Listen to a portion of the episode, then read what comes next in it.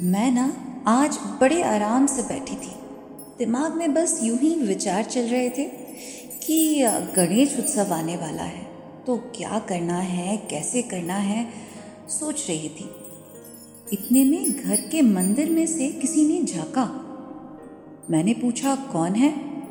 तो आवाज़ आई, अरे, मैं गणपति। कुछ कहना है।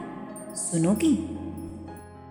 मैंने आश्चर्य से कहा हाँ प्रभु, बताइए, सब करूँगी, बस आदेश कीजिए। गणेश जी बोले, आ रहा हूँ तेरे पास, आनंद के लिए। कोई दिखावा मत करना। नहीं चाहिए सोने की दुर्वा, नहीं चाहिए सोने के फूल। न ही कोई जगमगाहट, तकलीफ़ होती है मुझे। मेरी सात्विकता, सादापन सब निकल जाता है। तेरे बाग की मिट्टी ले, दे मुझे आकार। मैं तो हूँ गोल मटोल, कोई समस्या नहीं होगी। फिर दे मुझे बैठने के लिए एक स्वच्छ पटा। आँगन में उगी घास से ला दुर्वा और दो चार फूल। हर दिन घर में ही बने भोजन से मेरा भोग लगा। तो तेरा और मेरा दोनों का आरोग्य ठीक रहेगा।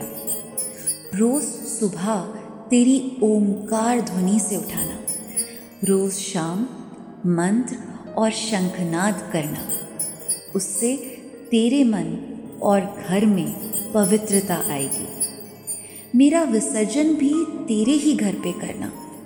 मैं पिघल कर मिट्टी रूप ले लूँ तो घर की बगिया में मुझे फैला देना। मैं वहीं रहूँगा तो तेरे घर का ध्यान रखूँगा। तू किसी तकलीफ़ में हुई ना तो पल भर में आ जाऊँगा।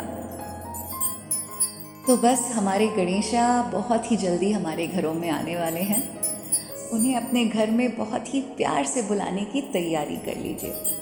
ताकि वो हमारे सब के विघ्न जो हैं, उन्हें हर करके ले जाएँ अपने साथ और हम सब में एक ज्ञान रूपी प्रकाश छोड़ जाएँ। आप सभी को गणेश उत्सव की ढेरों शुभकामनाएँ आप सुन रहे हैं प्रियंका समीर तिवारी को मेरे YouTube चैनल पर फॉलो दिस voice.